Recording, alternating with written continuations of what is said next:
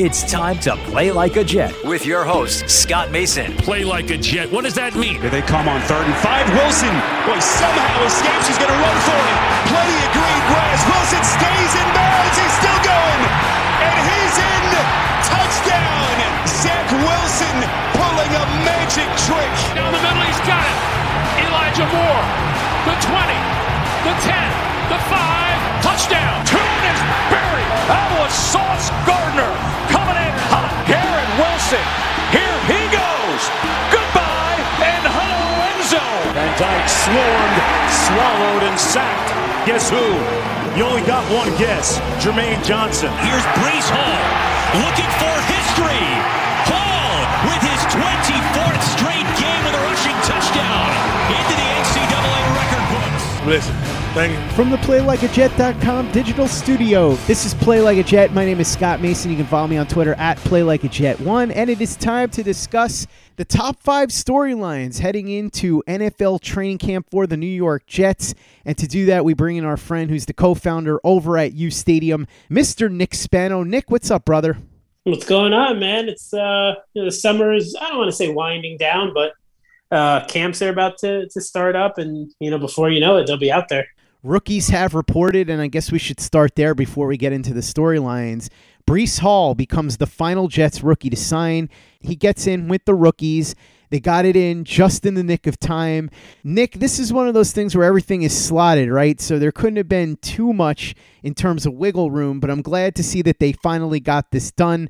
We don't have to worry about a situation like 2018 with Sam Darnold, 2019 with Quinnen Williams, or even 2021 with Zach Wilson. They've got all their guys signed, sealed, and delivered and ready to go.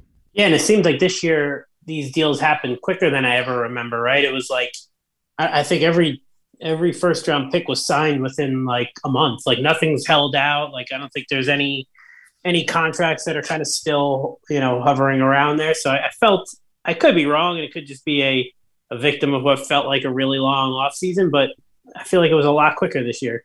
I agree, but I think part of it might be because we're looking at it through Jets fan glasses and all the Jets players really signed without any fanfare. The only one that was left to the end was Breece Hall, and even that one, there wasn't like all kinds of noise about a holdout. Part of it is probably because he was a second round pick, as opposed to if, say, Sauce or Garrett Wilson or even Jermaine Johnson had done this. But they got it done before camp. He's not going to miss any time. None of these guys will. That's a refreshing change because, like I said, three of the previous four seasons, the Jets had major issues with one of their top draft picks. Yeah, and I know. Um, I think uh, Ruckert was placed on the non-football injury list, and um, you know he had the he had the foot injury at the Senior Bowl and was pretty limited throughout uh, the spring and you know all, all the camps. So not surprised to see that. I, I think he's he should be good to go. Um, you know, in a couple weeks here, but you know, to start, they're they're not rushing him back. So, Nick, let's dive into the top five storylines to watch heading into training camp. And obviously, this will spill over into the regular season. And the first one I wanted to talk about is how the new free agents will come in and impact what the Jets do here in 2022. You take a look at the two tight ends that they brought in, Tyler Conklin and CJ Uzomah. They add a brand new element to that offense that we haven't seen in several years. People will go back to Dustin Keller, but even Dustin Keller was erratic. He was hurt quite a bit. The Jets now have two capable tight ends. Neither one of them is going to be making a Pro Bowl, most likely, but they're both solid, and it gives Zach Wilson actual options at that spot. You take a look on the offensive line, and Laken Tomlinson comes in, very familiar with the system from the San Francisco 49ers, Pro Bowl guard, a leader. So we'll see how he impacts everything. And then on the defensive side of the ball, some new faces as well over there, including DJ Reed, big upgrade at cornerback coming in from Seattle. Jordan Whitehead is brought in from Tampa to really help upgrade that safety group. Jacob Martin gives the Jets some options in case Carl Lawson gets hurt again. Knock on wood, let's hope he doesn't, but now at least they have some insurance. Solomon Thomas comes in. We know that he's familiar with the 49ers system from his time playing there under Robert Saleh. So a lot of new faces here in free agency, and how they perform and contribute early on is going to be very important in terms of what the Jets are able to do in 2022. Yeah, and and, and the secondary is probably the the most improved area on the team. Obviously, you know, with the Whitehead edition, DJ Reed, and then, you know, we'll get into the rookies later. But I think Jordan Whitehead is going to make a huge difference from the revolving door we saw at safety last year with, you know, legitimately bringing in guys who you've never heard of, like Kai, I don't even know how to say his last name, Kai or whatever his name is, you know, Elijah Riley. You had guys who you would have thought there were created players on like the Madden video game if you you know aren't like completely obsessed with football. Um, so I think with Whitehead and then hopefully getting Joyner, you know, back, um, I think that position will be vastly improved. Um, obviously, with Maye last year missed a bunch of games and his play declined, and he won't be here this year. Um, so I'm I'm excited to watch the the secondary improve and and see how Laken Tomlinson can you know, come in, take over at left guard with uh, Alijah Vera-Tucker moving over to right guard. So you might have a completely new left and right side of the line. You know, if Becton, which we all expect, is going to play right tackle. Um, really curious to see the, the leadership and, and most importantly, a little bit of some uh, of a mean streak with the Laken Tomlinson this year is what the Jets really, you know, missed last year. Play like a Jet. Play like a Jet.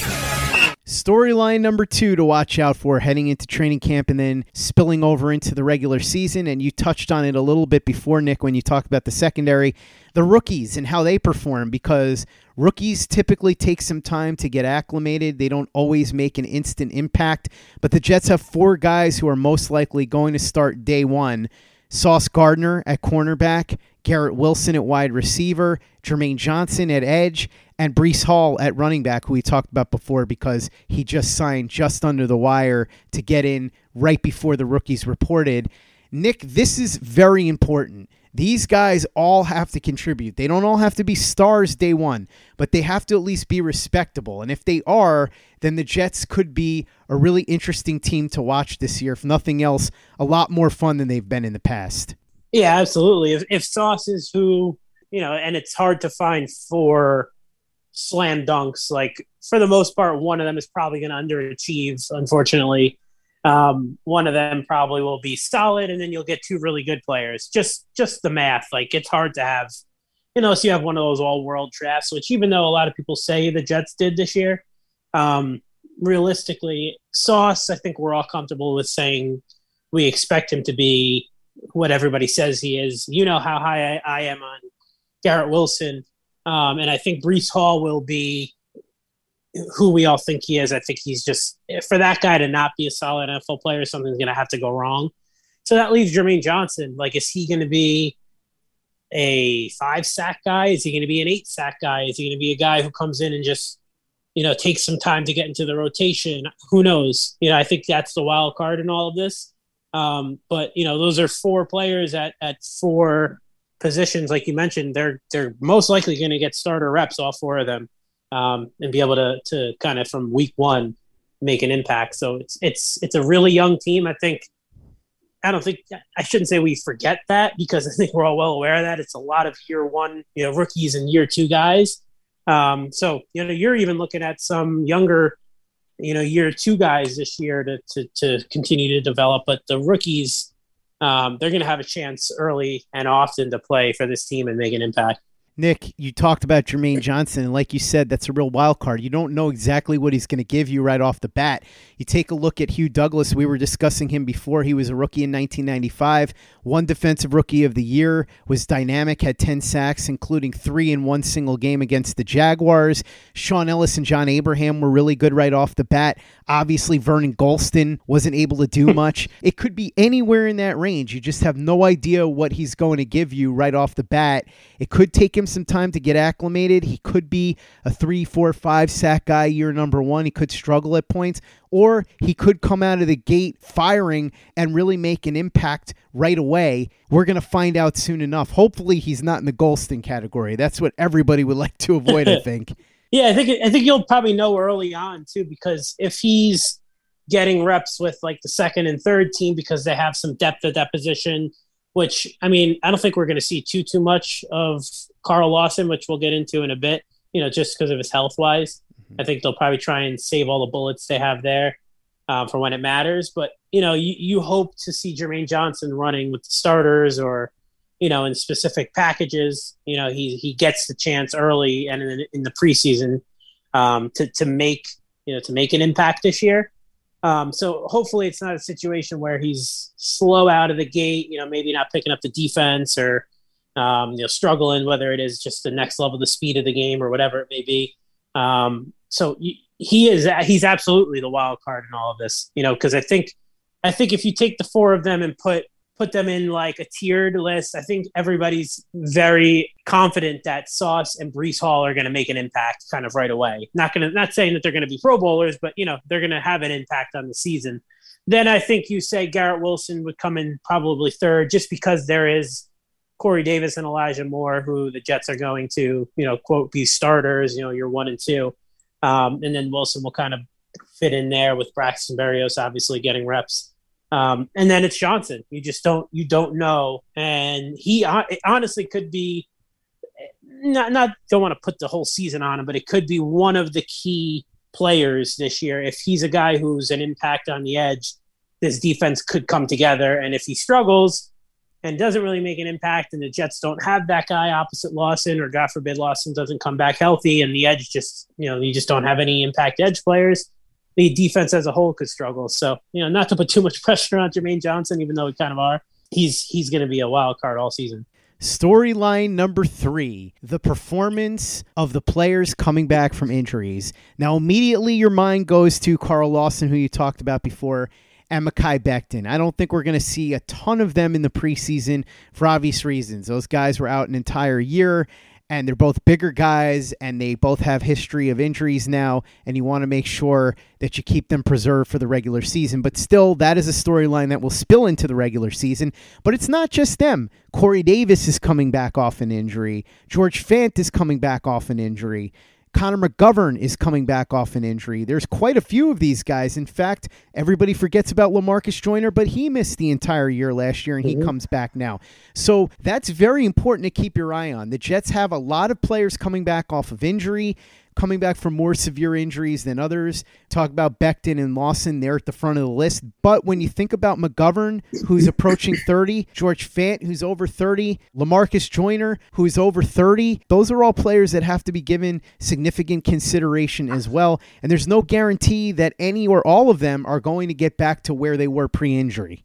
Yeah, and even Elijah Moore missed a bunch of games, and he mm-hmm. missed he missed a few at the end of the year, right? Like mm-hmm. he he wasn't there at the Buffalo game. Maybe I don't even know if he was there. What was it? The Tampa game was the second to last game. Like I don't I don't remember him being there. So you know, I mean, he, he missed a few games in, in two kind of separate windows. So he's coming off injuries as well. So it's it's a lot of guys who you hoped to see a lot of last year, and you unfortunately didn't. I mean, luckily you saw enough from Elijah that you feel good about him. Um, you saw enough from Fant that you feel good about. You saw Becton two years ago that you feel good about if he's you know in shape to, to play.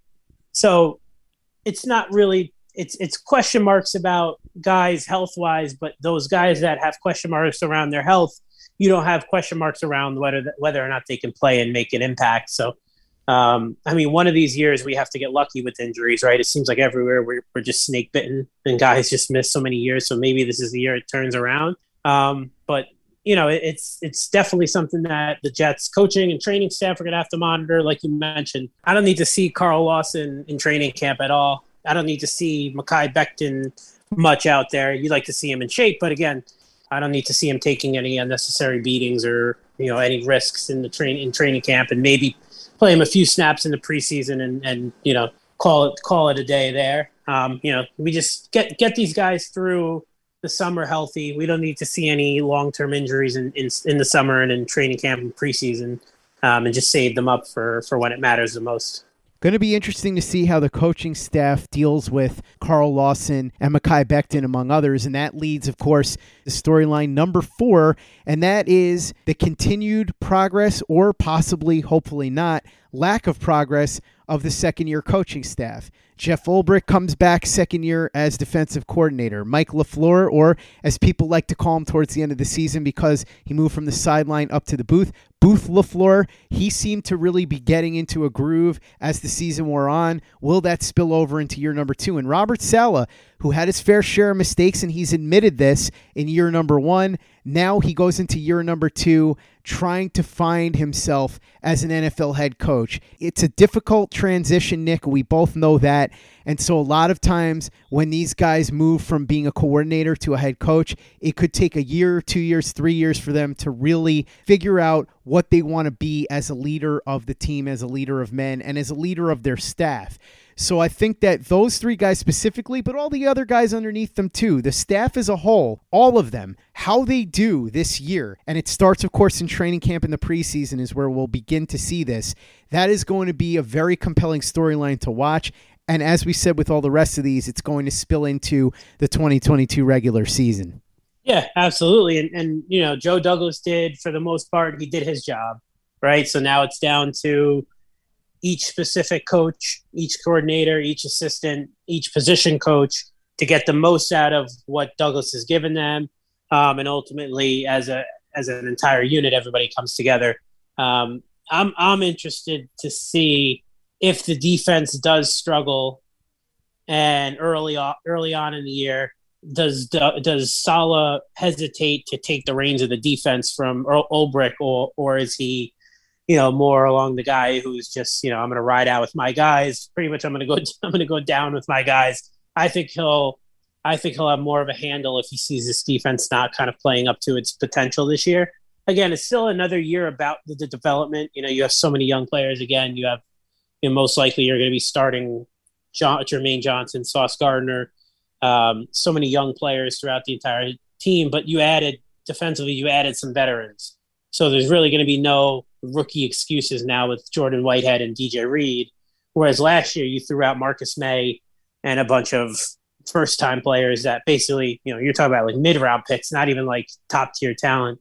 Um, and then it was CJ Mosley and a bunch of random dudes playing linebacker. And the, the front had a bunch of, you know, more, more along the, along the way of players who've made impact in the league so, you know, so far. But for the most part, the entire back end of the defense was filled with young guys, you know, who were just completely raw. Um, so now you add an influx of veteran talent. The the excuses are, are aren't there anymore. So there there has to be production this year. So if Saleh sees for whatever reason the defense just isn't clicking or whatnot, does he take more of the play calling away from Ulbrich and, and how does that kind of trickle down? Um, on offense, I think I think LaFleur – is a star. I'm a I'm a huge LaFleur fan. Um, you know how how is the quarterback coach? You know, obviously coming over. Um, obviously, last year with the the tragic news of of um, you know the, the, quarterback coach at the time, and with Greg Knapp, and now obviously with Calabrese as the main guy in the building, um, the main voice. Obviously, with not having the um, the college, you know, his BYU college assistant, uh, Zach Wilson. It's really just going to be a LaFleur and Calabrese kind of two man show for Zach Wilson. So we'll see how that works out. I think less is more in this in this uh, relationship for Zach. Too many people talking in your head is is just too much. So I like the thought to kind of do that. And obviously you have Joe Flacco too, really a coach on the field. So um, which Zach didn't have at the start of last year. So it, I think it's but more buttoned up. I think the offensive staff is in really good hands. Um, I have more question marks about the defensive side of things, but I do think they'll be improved with the addition of some veteran players. So obviously, special teams with with Brant Boyer is a good unit. It's been a good unit since he's here. Um, we'll see about the kicker, what happens there. Um, I don't love the punter. I think they let. I'm not going to complain about a punter, but I think they let the wrong guy go last year when they let Morstead go. Um, but we'll see. This is, I think, Braden Mann's like third year, fourth year. Um, so uh, you can always replace a punter. But regardless, I think the special teams is going to be a strong unit, and the coaching staff is strong there. You got Leon Washington, which is cool.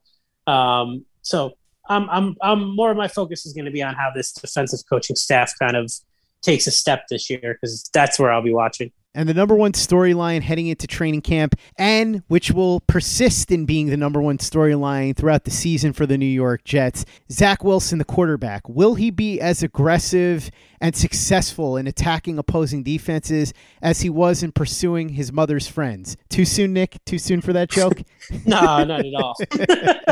it's good. It's good kind of uh, clout for Zach. I think it's a good thing. I agree, and I actually said this on the show. I think that this will help build locker room chemistry, and it'll help him as a leader because now these guys are going to have a whole new level of respect for him that they didn't before as this baby-faced rookie. It sounds stupid, but we both know that's the way these locker rooms work. And so Zach Wilson coming in here for year number two, looking to improve upon year number one. Now we know that he played better the last couple of games of the season, but even then he wasn't great. He was improved but everybody who watched the Jets and everybody who watched Zach Wilson's tape from last year knows that he has work to do. And so he's been getting together with teammates. We saw that they went down to Idaho.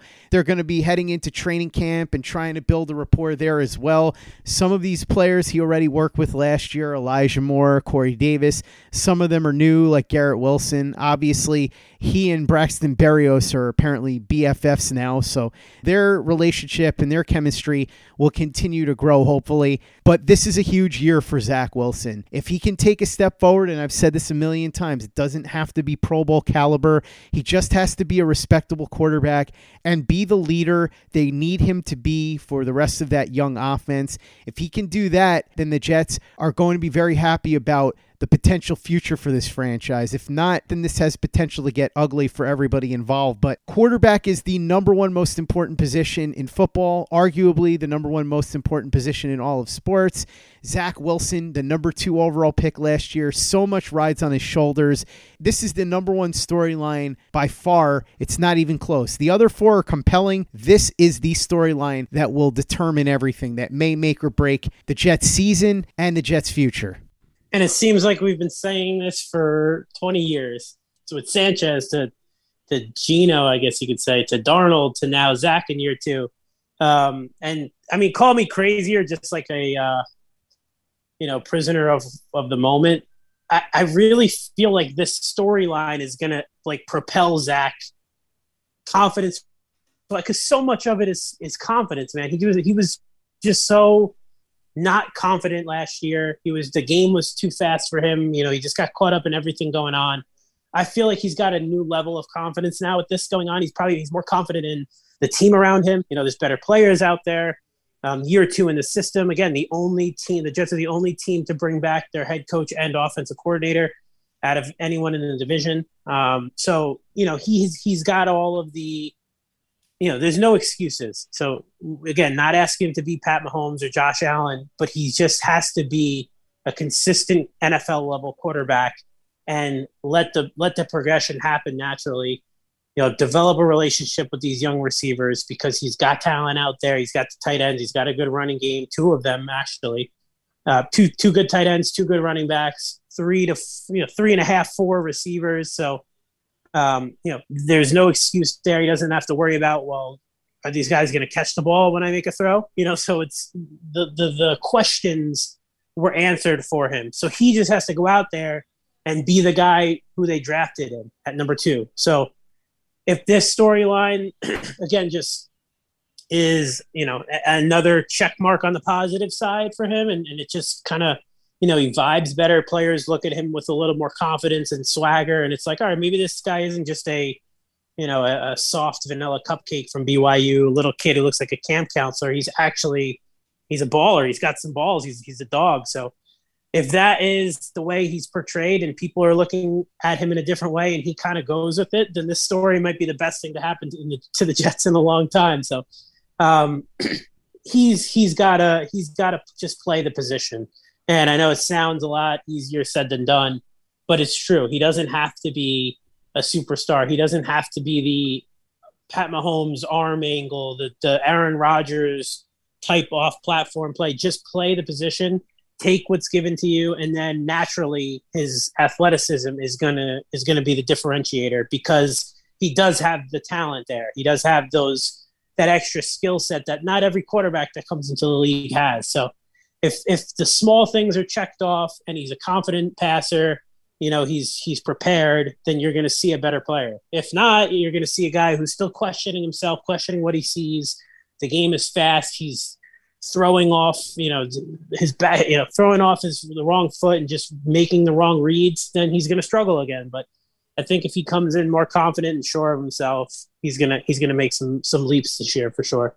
Nick Spano, co founder U Stadium, thanks so much for coming on and breaking down the top five storylines for the Jets heading into training camp and then, of course, inevitably spilling into the regular season with me. Really appreciate it.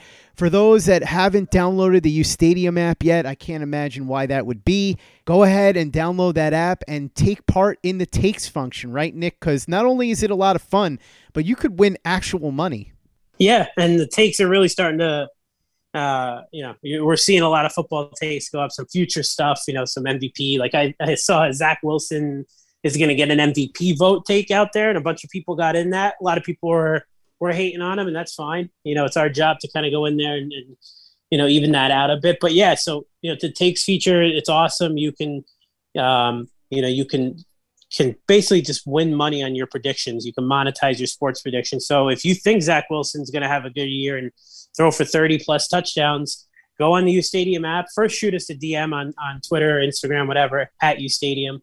We'll get you some points for first time users to get in there and make a take.